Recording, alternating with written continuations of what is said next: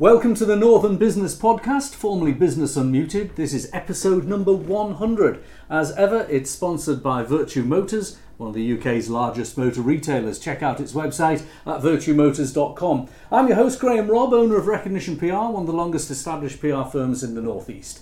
Each week, we'll be talking to people in business and economic experts about big issues affecting our region. And make sure you never miss an episode. You need to subscribe on YouTube or wherever you get your podcasts. In our studio today, we've Elaine Stroud, Chief Executive Officer of Entrepreneurs Forum. Uh, Entrepreneurs Forum is one of the biggest networks for entrepreneurs in the Northeast.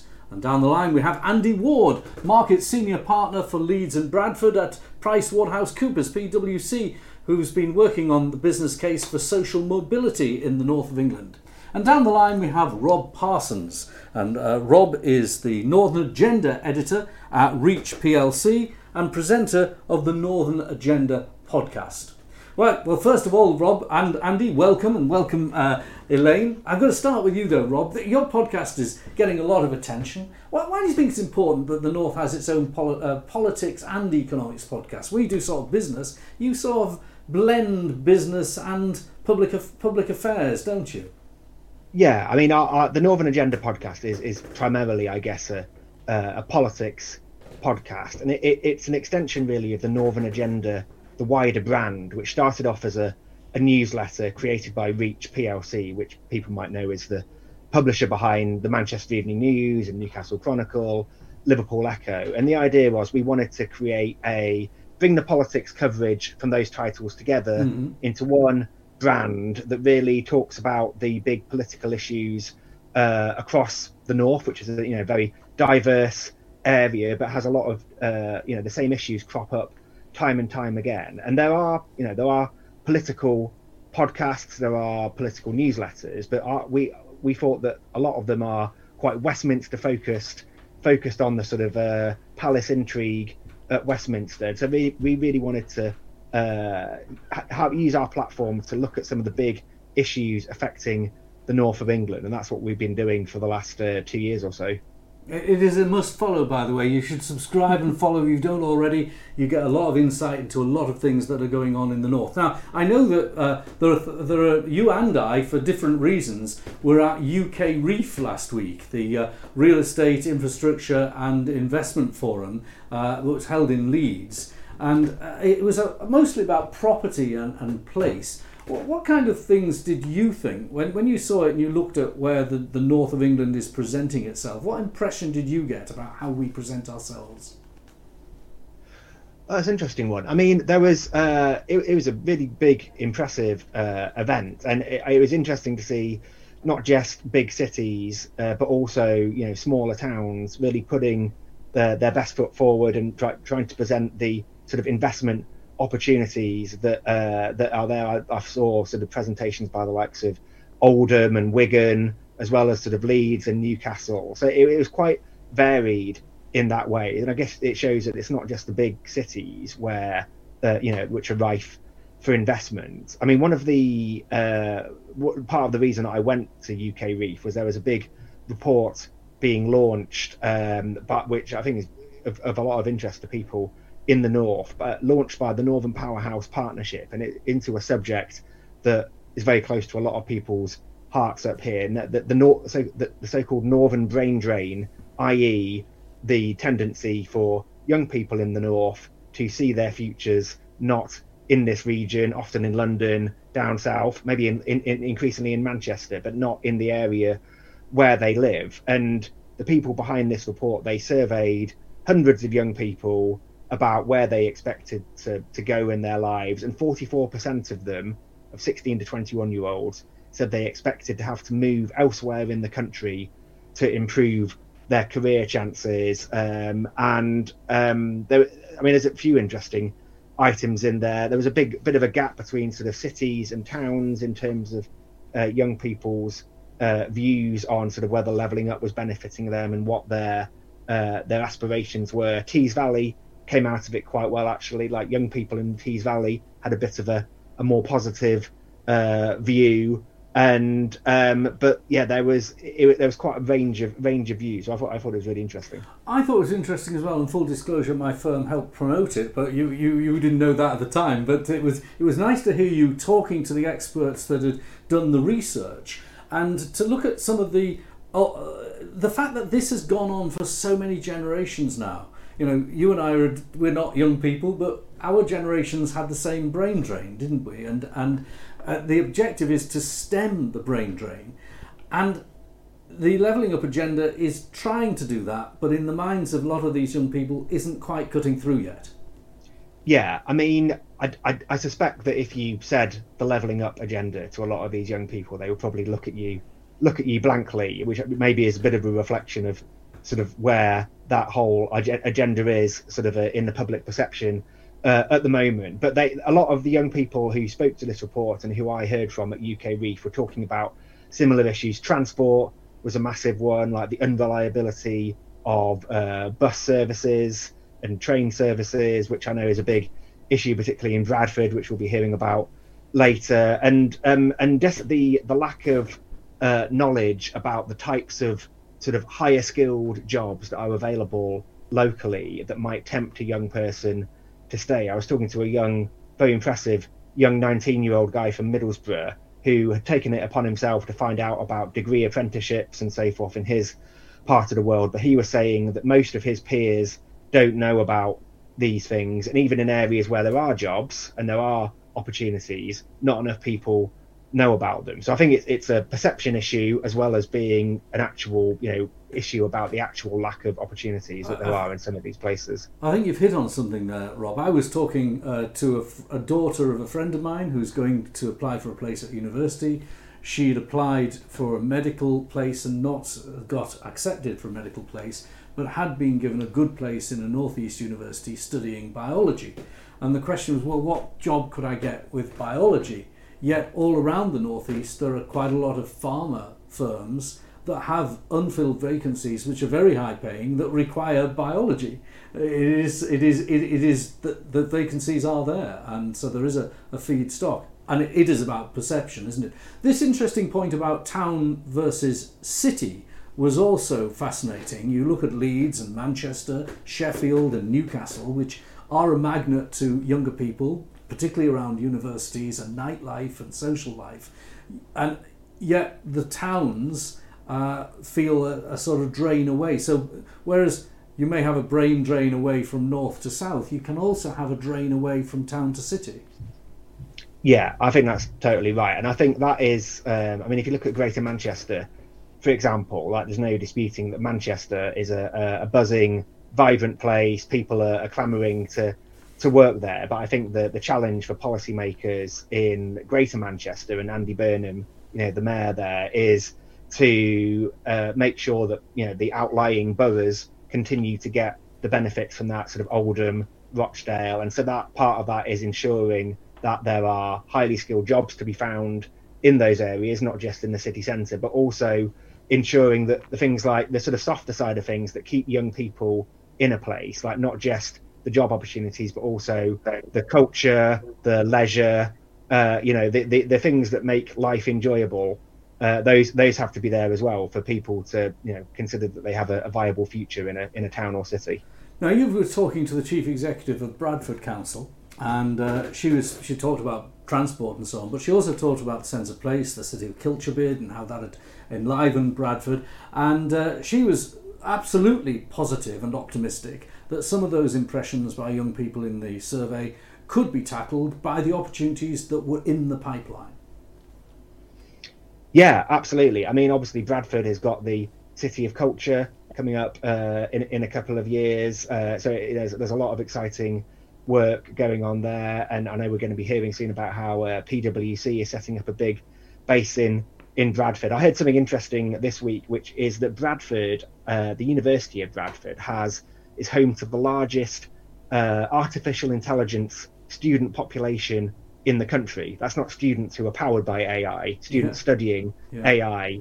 Uh, who uh, and and yeah, the, the postgraduate program at Bradford is one of the biggest in the country, and so that's just one of the many positive things that Bradford is doing to try and uh, carve out a bit of a niche for itself. I mean, there's well documented issues in Bradford. You know, the the the lack of uh, good transport links, particularly to Manchester, it has been holding the city back for for years, and we're still waiting to hear what the government is going to do after not deciding not to bring Northern Powerhouse Rail to Bradford. That's been a long running sore. We still don't know what the solution is uh, is to that. But there's a lot for Bradford to shout about, I think. Oh, well, you've teed it up nicely. Let's talk to Andy. Now, Andy runs uh, PwC in, in West Yorkshire, don't you, Andy? And, the firm, first, a bit of an overview of the firm. It's obviously a full, one of the big four uh, uh accountancy and uh, financial advisory firms uh, for business. Um, wh- where do you see your market currently in West Yorkshire? How do you, how do you see the economy of the area? Yeah, I mean, the economy of the area uh, struck pretty badly by COVID, but has started to recover from that. And as people begin to get back to, shall we say, the traditional way of working, or at least a hybrid way of working, we now start to see city centres improving. Um, clearly the disparity still exists between the north and the south. And, and recently, our Good Growth for Cities report, which came out earlier this week, which I should advertise, you should all read and, and, and digest, that covers 50 cities around the country, of which seven of which are in Yorkshire. And there's some really positive aspects around what's happening in Yorkshire. There's well placed high up on the work life balance agenda, which people feel important. I should say that the good growth for cities is not just based on GDP, it's about income, relative income, income disparity between cities, and infrastructure and other things like that. Um, it is encouraging, but clearly, when you still see that uh, report, there is still a, a north south divide, and indeed within the region, disparity between the cities. So there's work to do that. I believe that's partly government policy in terms of devolution or in investing in infrastructure to allow people to be able to travel better and more easily across the region. I think Rob already highlighted the difficulties between getting to Brad, getting to Manchester from Bradford and vice versa. And I think until we address that, we will always be restricted. I think we also need to be a little bit more positive and think about the positive opportunities here. I don't know, it's a northern thing that we talk ourselves down when actually there's some magnificent cities, great work potential workforces, and some real technical technological evolution uh, going on within the cities. As, as, Rob says, the artificial intelligence in Bradford University, some of the medical stuff in Leeds, and high-end engineering in Sheffield. You know, so there's a lot to be hopeful of. There's a lot of sector special. I mean, if you look at Yorkshire, it's got a population the size of Scotland. Uh, it's yeah. our Texas. It's the UK's Texas, isn't it? It's, it's kind of independently minded yet stridently entrepreneurial as well. There's a lot of data that it does very well on, as well as the issues that we've already looked at. Indeed, and I, I used to spend I spent some time living in uh, in Texas, so I think I can just about get the uh, the linkage between the two. Um, the other thing I, I, would add as well is just around renewables and the opportunity there. We often see some of the, you know, the Humber energy renewal opportunities there, but I think that's something the region has to grasp. Mm. You know, things are changing; they are changing rapidly. We've talked about technology and AI. Well, renewable energy has now got a very quick momentum, and, and the region needs to be part of that. And uh, on on transport, you've already mentioned transport, and so did Rob.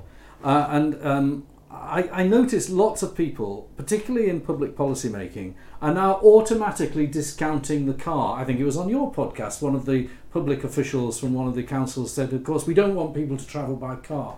Yet, um, I mean, this is this podcast is sponsored by a motor dealership, so you expect me to say this, but you know, in the northeast of England, we have a very important infrastructure when, when it comes to automotive. There's a huge automotive alliance here. Um, the the motor vehicle changing in its technology to have policymakers automatically say that it's only about public transport rather than to provide roads and proper links. Uh, that's the way orthodox thinking is going among some public sector. Young people don't learn to drive, yet here in the northeast and in Yorkshire, if you are going to be in business and meet customers, learning to drive is actually quite a good skill. Yeah, I think it's still paramount. Um, you know, I am slightly biased. I do work with a couple of train operators, so you know I've got to be careful what I say here. But I think there's room for everybody here, but across the board, improvement needs to be made. The rail infrastructure needs to improve. The road infrastructure needs to improve, just the ability to get to places so it's attractive. If you're an investor landing either at Manchester Airport or Leeds Bradford Airport, people need to get somewhere quickly, efficiently, and effectively, that makes a big difference to their investment decision. Now, you uh, at PwC are focusing on the issue of social mobility. It's one of the, mm-hmm. the themes of your practice at the moment, as well as working with the big firms and your clients. This is one of the things you do.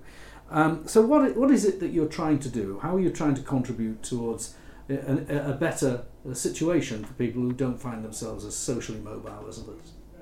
I think a good example is is the one of the offices I look after, which is our Bradford office, which uh, has got just under 200 people working within the city centre now. We opened that back in 2019, and despite the best efforts of COVID, we're now prospering in that office. We perform back office professional services functions, and um, you know we're very proud of the effort that we've made there because it's providing professional jobs for people within that city um, as Rob highlighted, you know, there's some real positives around Bradford. In fact, it's one of the youngest cities in the country.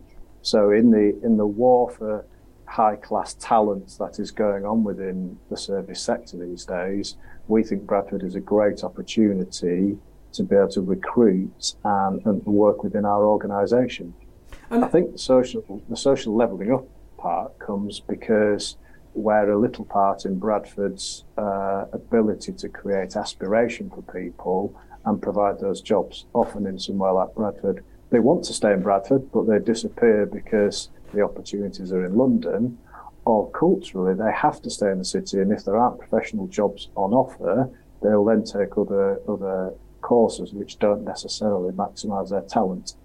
So you've got this back office function that mm-hmm. you're you're putting into Bradford. How many jobs do you aspire to create and have there eventually?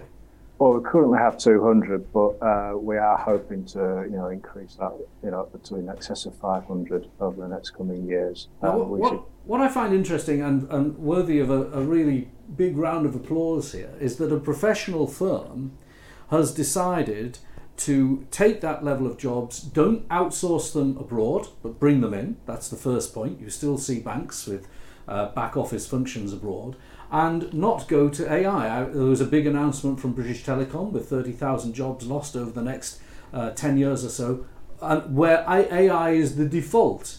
But you've decided human beings, in I'm sure you will have AI for some functions, but you want the back office to have people to run it.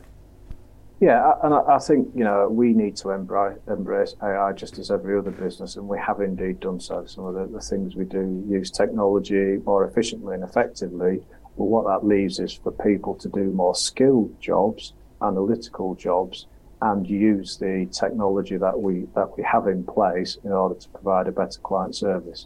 Andy, so some of the things. I was just going to say some of the things we do in Bradford are you know, kind of claims management, which you can use some AI for, but you still need the human touch, the human instinct, and the human response. Yeah, claims management involves stories, doesn't it? It involves hearing people, particularly if there's a distress involved. Okay, yeah. Andy and uh, Rob, just hold on. We might come back to you in a minute, but I want to introduce our studio guest, who is uh, Elaine Stroud, Chief Executive of Entrepreneurs Forum. Just a quick elevator pitch for Entrepreneurs Forum for people who don't know it. I know and love it. I'm still a member of it, so it's great. It's great to have you as a member. So we're a membership organisation for owners and founders, as you know, of Northeast businesses, and we've been in business now for 21 years ourselves. And what we do is we bring those owners and founders together, and we provide them with the inspiration and motivation and all things that you can't get when you're a, essentially a lonely person sitting at the top of the tree of your business. We give you that inspiration and that motivation to keep going. There's criteria as well. It's not just any founder. It's not just a man in a van who works on his own. It's it's no, a business where you employ people. Yeah, that's right. So it's businesses that employ people, those that have turnover of more than 250k. In fact, the average turnover is about six million, but it does go up to the likes of um, Margaret Bar- the Barbour, which have 100 million turnover mm. and everything in between. And your average turnover for your it's members? A, it's about six, seven million, something right, like okay. that.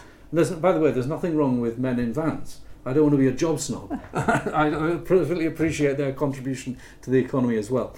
So uh, you have inspirational events where the people uh, in the forum gather together, share stories, swap stories, and there's a mm. big conference this week. Tell us about the conference. Yeah, so we've got a conference tomorrow. Actually, we have 220 delegates coming to um, Hardwick Hall, which is not far from here, and we have we're going to just basically throw inspiration at them. We have speakers like Kanya King, who set up the Mobo Awards, coming to talk to members about her journey. Um, the third employee of EasyJet is going to tell us the orange story and how they got the planes up and running, and, and lots of stories. It's all about telling stories. So, going back to the AI versus human, we love the human element of it. We love hearing people's war stories because there's always someone who's experienced that challenge that you're facing today. Mm. And if you can hear how they dealt with that challenge, perhaps you can not make those same mistakes. Now, we were hearing from Andy about where the economy is. And this uh, today, we're recording this, or live if you're watching mm. live, on Wednesday, the 24th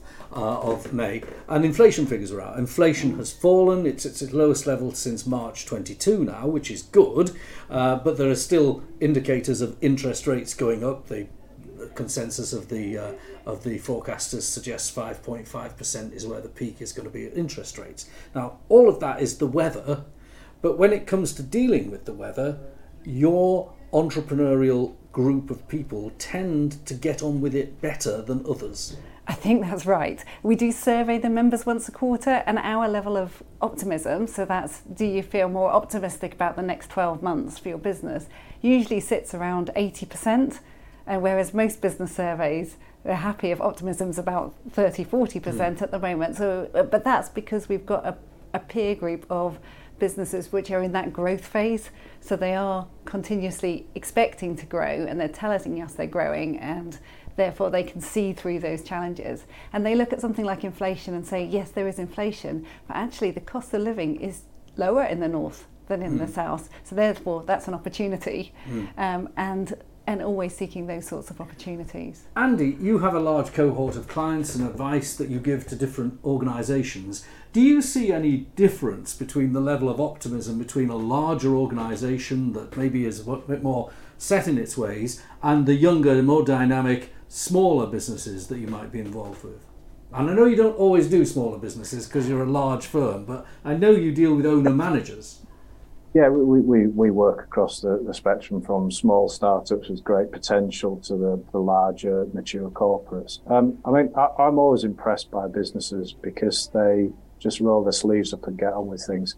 Particularly at the startup end, they're kind of fearless. Yeah, let's just do it. Let's move on, mm. and you know, kind of don't show the, the scars of previous history, which is kind of refreshing. But you know, if you think about the last three years, we've had a pandemic, the war. You know, the war in Ukraine is ongoing. We've got a cost of living crisis, and yet I'm really proud of the businesses in Yorkshire because, in the main, most people just roll their sleeves up and get on with it. Mm. And despite all of that, you know, there are opportunities out there, and there are new businesses appearing all the time, and the larger corporates are coping you know, with change, as, as you alluded to, AI will be changing businesses again in the next three to five years. So I, am always impressed by that. And, and certainly the startups, the, the, fearlessness and the let's get on with it is, is, is just brilliant. Rob, can I just put something to you as well? Uh, and that is that when it comes to the Northern agenda, one of the things that isn't always on the Northern agenda, because the politicians don't talk about it as much, is the number of businesses, the business population. And there is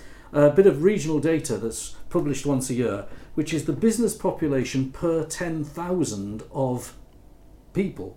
And in the north of England, it tends to lag behind London, where it's up there at 1500 per 10,000. In the northeast, it's down at sort of 5 to 600. Yorkshire, it's a bit better, 900. The business population is important, though, uh, in my view. What, what's your view? Yeah, no, I think you're absolutely right. And it, it comes back to another issue that perhaps doesn't get talked about that much, which is uh, sort of productivity or mm. you know this whole GVA gross value added measure that uh, is is one of the thing one of the things that the country as a whole lags behind other nations in, and a large part of that is how regionally unequal uh, we are. And, and, yeah, you're right. The, there's there's fewer businesses per head of population in uh, in the north of England, and also that each individual worker, uh, each individual person produces less contribution to the economy uh, in a lot of these areas, although there are exceptions. And, and I guess it, it, comes back to all the issues that we talk about a lot in the Northern Agenda. So it's you know the skills that uh, that young people have. It's the the transport links. Uh, it's you know the the types of jobs that are are available. I mean, it, it's it's a it, there's not just one thing that needs to be tackled to sort of bring those numbers up. It, it, it's a sort of, and, and, I guess that is what the leveling up agenda is is supposedly uh, all, all, about, which is why I, I, w- I would like to hear it on the national agenda a bit more than it is at the moment. Rob, Andy, thank you very much. Elaine, look, have a great conference this week. For thank people you. who are listening to the repeat on uh, Sundays and at the weekend, it was a brilliant conference, wasn't it? Brilliant. But I'm sure it will be. Uh, now, we'll just close with a new segment on the Northern Business Podcast. My colleague uh, Joss Haverkin will be talking to people who are doing things in business. Given this is our 100th episode, we wanted to hear from our sponsor. So earlier this week, Joss caught up with Robert Forrester from Vertu Motors. Hello, Robert. So, Vertu Motors, uh, which mostly trades as Bristol Street Motors, Vertu Motors, and Macklin Motors, it's become the UK's third largest motor retailer in the recent years. I expect all of our viewers and listeners will have heard of Vertu Motors, but they might not know a little bit about its history and where it's come from. So, I wondered for them, could you just give us a, a little bit of a potted history from, from when you started to where you are now? Sure. Um, there was a small group of us in 2006 um, set up uh, a company from scratch. Uh, we went down to London and got uh, funding via an AIM uh, listed cash shell. So we're on the London Stock Exchange. We founded the company in Newcastle um, and started buying dealerships from 2007 onwards when we actually acquired Bristol Street Motors, which was quite a large Midlands based group uh, with some national presence.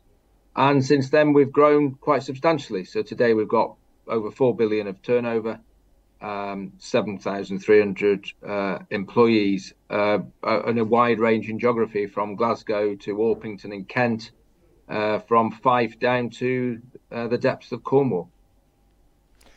And now, obviously, the, there's other brands that you trade as, which are more niche to particular industries. The Taxi Centre, for example, um, and I know that obviously you're, you're, making quite a wide spread across all the different retail sectors that are involved in the motor industry. Parts, as I mentioned, taxis before, um, now leasing with the uh, VW Financial Services. So there's so much happening. The motor industry is moving so fast, no pun intended. What is it about Vertu that you think makes you such a, a fierce contender and has got you to that kind of third largest position? Well, I mean, we've got a very strong team that's been in place, you know, for 17 years. The core is the same, um, and that helps. We've worked together for a long time, uh, over 20 years for, for a lot of the core team, and we actually enjoy what we do. We like the car business, we like the van business. You know, we've now got six percent of the UK van market, for example. Um, we're into motorbikes, and, and we just like the business. It's not the easiest business in the world. There's a lot of challenges, but every business has challenges. You know, we've been through a global financial crisis and a global uh, lockdown, um, but we enjoy what we do and we have fun doing it. Uh, we have a lot of energy, um, and the business is on a very stable footing. We've got very low level of debt. Um, we've just completed our biggest acquisition and integrated it pretty well. So you know we're excited for, for where we go and change prevents you know presents opportunity really doesn't it? Yeah, absolutely. I know you talked about having that kind of um, that consistency through with the team. But I know behind you you've got your uh, Vertu Motors values, mm. and I know that's something when you have um, award ceremonies and you're recognising mm. your colleagues that you build into it. Do you think that having values that you know is instilled in every every colleague across the group is important in bringing together that cohesion? Oh, undoubtedly, I think. I mean, you know, we've been going 17 years, and our definition of sustainability is far more wide ranging than just environmental concerns. Um, it's all about the culture of the business and doing the right things. And I wouldn't say, you know, it'd be impossible to say that at every moment in time, every colleague and every leader in the business follows the values. I, I think that would be insane. Uh, but we we adhere to them and we stick to them. And actually, colleagues in the business, if they see something happening that they think isn't part of our value set, uh, either contact us directly or we have a whistleblowing hotline, and it's almost self-policing. Mm. So you'd like to think if somebody came into the business who didn't have our values, they'd smell the coffee and disappear fairly quickly. So you know our values are crucial to us. Uh, it it creates massive benefits in terms of colleague satisfaction, customer satisfaction, and speed of getting things done. If you trust people, you can get things done a lot quicker than having to put a load of bureaucracy in place mm-hmm. across 190 dealerships to try and prevent people doing things on the assumption that they're crooked. Yeah, absolutely. So, 17 years ago, you went to the city with this ambition of consolidating the UK motor retail market. You're now third largest, 190 sites at my last count. Um, these acquisitions in the southwest that you've just mentioned, the high profile um, recent acquisitions. Your last update saw you top 4 billion in revenue, profits just under 4 million. It's a hell of a story. What's next? Yeah, so we were just under 40 million in terms of profits last year. We've obviously got the acquisitions to add on top this year. Uh, so I think the analyst consensus was around 48 million for the for the current financial year, and that the, the answer is more of the same. We've got to weave our way through technological change, electrification. Uh, we've got to weave our way through different uh, initiatives by manufacturers and different types of business models. At the same time as you know, selling cars and selling hours and delighting the customers. And you know, our business is fine if our customers are happy with what we do because they'll come back. It's just absolute pure basics of the business, which is operational excellence and uh, consistency. And I think that's what we're about. Uh, and the more we are consistent across the business, the better we are. Brilliant. Well, thank you very much for your time, Robert. Um, we're going to go back to Graham now just to finish off this first episode of the Northern Business Podcast. Thanks, Joss. And that's it for our 100th episode of our podcast, Northern Business Podcast, formerly known as Business Unmuted. Don't ever miss an episode. Like it, rate it, subscribe to it on YouTube or wherever you get your podcasts, and join us again, same time next week.